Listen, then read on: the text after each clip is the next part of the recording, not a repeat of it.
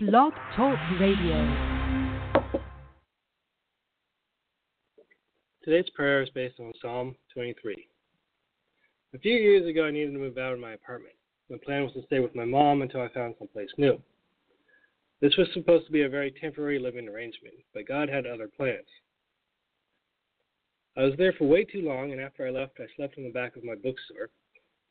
Then, when I had to close the store, I started staying with uh, a couple of friends. I've never gone through a time like this, but no matter what the struggle has been during this adventure, God has always provided me with what I needed as I needed it. Dear Heavenly Father, with you I lack nothing. You guide me and direct me. You give me a place to sleep at night. You give me food and water. You refresh my soul. You guide me down the long path of life. My road is dark and bumpy. I might stumble, but I don't fall.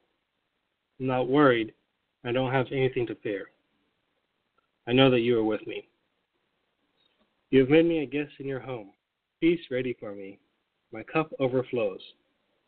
I will live in the house of the Lord forever. Lord, I pray that you open doors. I pray that you close doors that I should not enter. You know what my needs are before I even need them. I know that you will meet every need that I have. I pray that your will will take place today.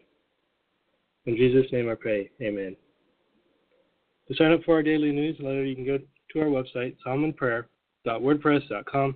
You can also find us on Amazon, keywords Psalm and Prayer, Chris Mann.